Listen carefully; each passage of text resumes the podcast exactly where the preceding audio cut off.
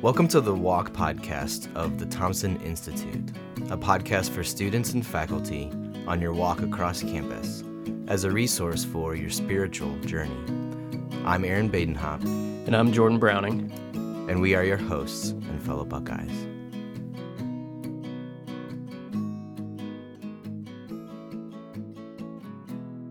In episode two, we continue our conversation with Dr. James K.A. Smith, a philosophy professor at Calvin College, who recently visited OSU to speak about his book, You Are What You Love. In this episode, we discuss why the average person on campus should care about philosophy perhaps more than they do, and we ask more about Dr. Smith's thoughts on living life in a secular society.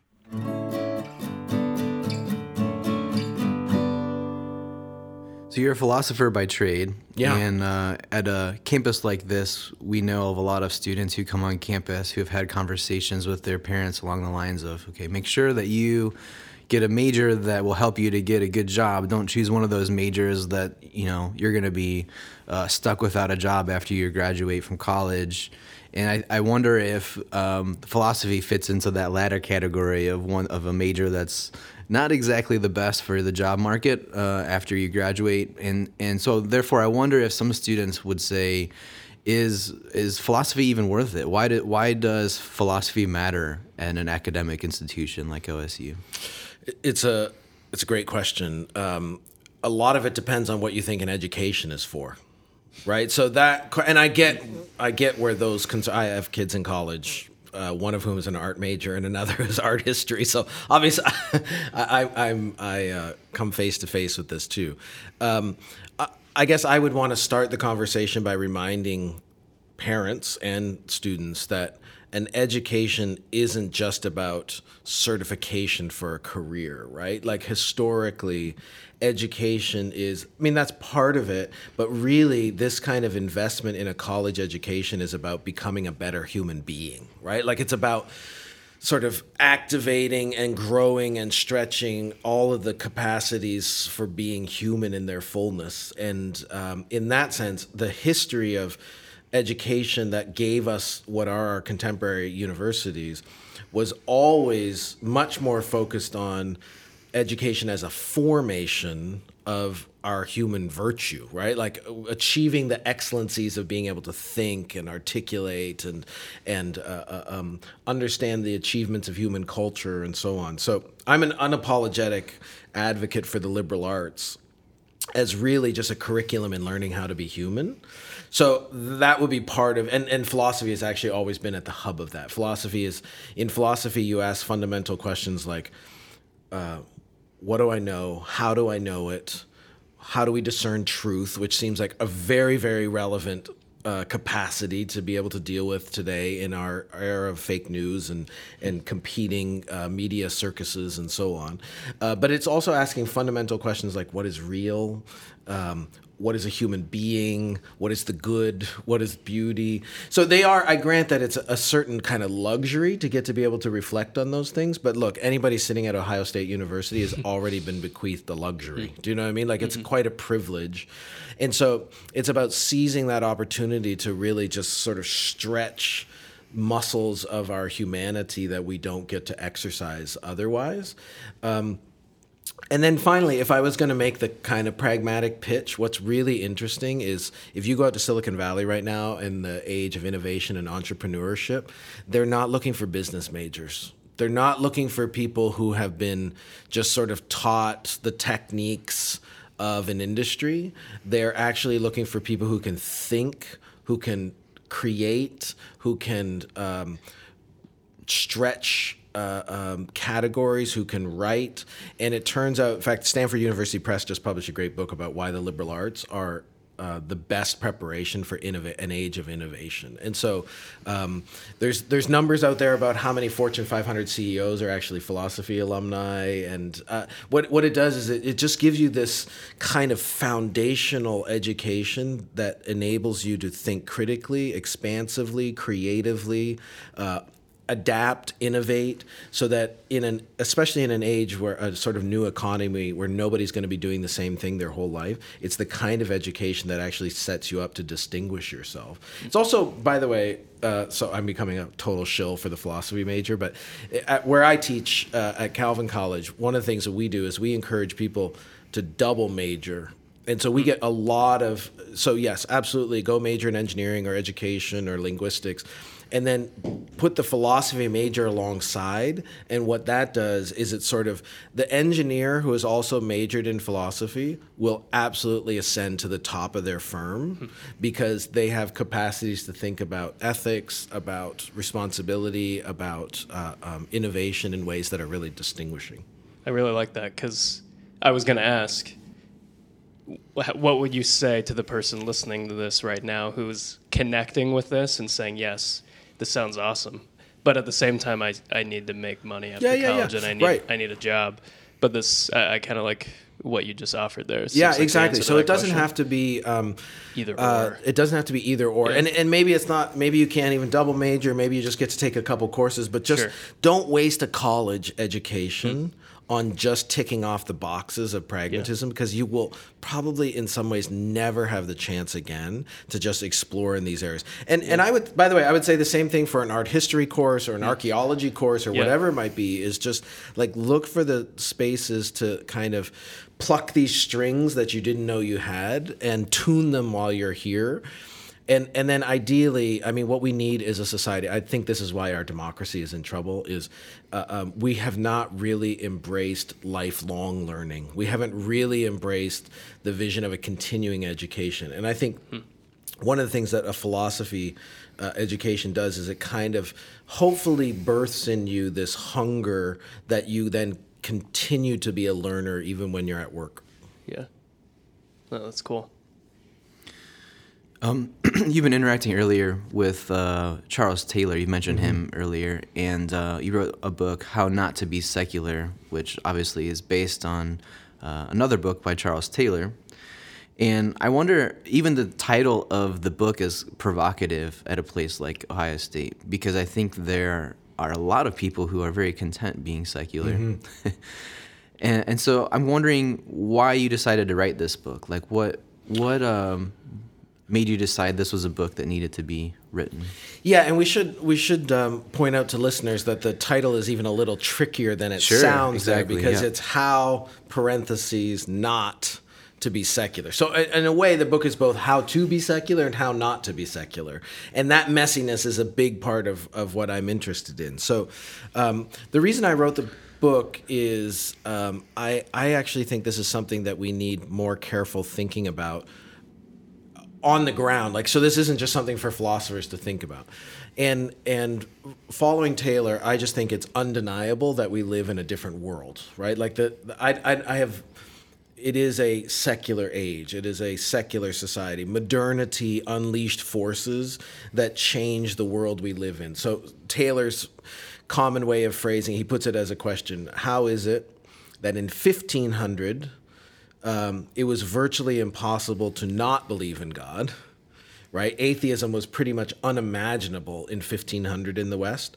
Versus in the year 2000, if you're living in the middle of Seattle or New York or San Francisco, it's virtually impossible to believe in God, right? There's those the the imaginary, the conditions of believability have changed. So what what changed? Uh, what Taylor points out is a secular society is not equivalent to an unbelieving society. As we just discussed, it's more like this uh, um, explosion of different ways of believing kind of thing, and the conditions of belief have changed. And so um, the book is written to help anyone kind of it's almost like an ethnography of our current climate. Like what what is the what does it mean to live in a secular society? In the west we should qualify that. I mean he, he's he's very honest that this is mostly a reality that characterizes north atlantic societies though as those as both capitalism technology democracy are exported globally this becomes more and more common elsewhere. Um, and then part of it is about a counsel for those who do believe what what is it mean to do that responsibly and uh, um, with sort of intellectual integrity given that we don't live in 1100 do you know what i mean? You can't you can't just wish you lived in the age of st thomas aquinas again do you know what i mean? Like that world's not the world is you can't turn back the clock. And so even even believing is different because the water we swim in has changed. And I, i'm just trying to help people think that through a bit Cool. Well, uh, in your book, in one of your footnotes, you reference sociologist Peter Berger, and this footnote really stuck out to me. I wanted to ask you more about it. Berger says there exists an international subculture composed of people with Western type higher education, especially in the humanities and the social sciences, that is indeed secularized. This subculture is the principal carrier of progressive enlightened beliefs and values. While its members are relatively thin on the ground, they are influential as they control the institutions that provide the official definitions of reality, notably the education system, the media of mass communication, and the higher reaches of the legal system. Now, I want to ask you about this because I, I think it's possible many on our campus hear this description of the place of, of enlightened beliefs uh, in our world, in our culture, and would say, so what? This is exactly as it should be. Uh, how would you respond to that way of thinking? yeah um, And maybe is there a way to like dumb down the quote a little bit? Yeah. So, Yeah. so okay. So to to to, to um, translate the quote, Yeah, sure. what what Berger is suggesting is his his point is a little bit of a globalization point, which is the kinds of worldview that elite, modern, secularized intellectuals and uh, cultural curators take for granted in Seattle or New York or LA, right? Just the sort of default secularized worldview. Um, he says, even though you go to other global regions that are intensely religious, say India, uh, when you meet the cultural elite in New Delhi, uh, they they share the same thing because they went to the London School of Economics or Oxford, you know. So there's a there is a certain globalization of that elite secularized narrative that's shared in common. What what I think Taylor rightly uh, challenges is he he sees the kind of default story there as what he calls a subtraction narrative. And what he means by that is the sort of enlightened modernist narrative we like to tell ourselves is that, well, yeah, maybe in our past we were these kind of believing, religious, superstitious people given to myths and fairy tales and and uh, uh, um, legends. But you know, uh, we got smart, and the Enlightenment happened, and we realized that that was all mythical and fabulous and fantastical, and we sort of grew up. Uh, we, we matured in our worldview, and now we don't need religion anymore. We don't need mystery. We don't need transcendence uh, because we've arrived at this enlightened perspective where we realize that the natural world is all there is. And um, uh, that's the kind of Whiggish progressive story that's told about enlightenment. And, and it's called a subtraction story because what is it saying is, well, we used to be human and natural and we added this kind of mythical layer. And what we did is we just lopped off the religious and what was left was the kind of naturalized world in which we find ourselves. Taylor says that's not at all true. That in fact what happened is we absolutely told ourselves a different myth a different story. Like we still we are still animated by some capital n narrative that makes sense of who we are. It might be a disenchanted one. It might be one that takes it uh, uh, as if we flattened the universe and we're- we're, just enclosed within within what he calls an immanent frame. But he says, don't fool yourself into thinking that you don't believe that, right? Like that doesn't have a sort of still a religious uh, standpoint about it, insofar as that is a story we trust about the world. Now we have all kinds of reasons and evidences f- for believing that, but what Taylor would say is, don't confuse the in philosophy we would say the epistemic status of that story the the the way you know it still requires a great deal of trust which is a kind of faith so that we we didn't outgrow religious like commitment. We just migrated it to this kind of naturalistic account. And and we are that account still remains haunted by transcendence. You know, there's not uh, um, so that's the default that we tend to tell ourselves. But what's interesting in in philosophy and actually a lot of spheres of the academy is how much that kind of confident capital M modernist enlightenment narrative has been challenged uh, not and not by religious folks but by all kinds of sectors who've said you know this story about our kind of objectivity and rationality and being unbiased you know the, the feminist comes along and says well this objective rational knower looks a lot like a white german guy you know? Or, or post-colonial narratives have pointed out, out, how much this vision of rationality is is uh, um, so regionally kind of indexed. So um, there's there's all kinds of ways that religious and Christian thinkers can actually find alliances with other kinds of thinkers who have been criticizing that sort of story.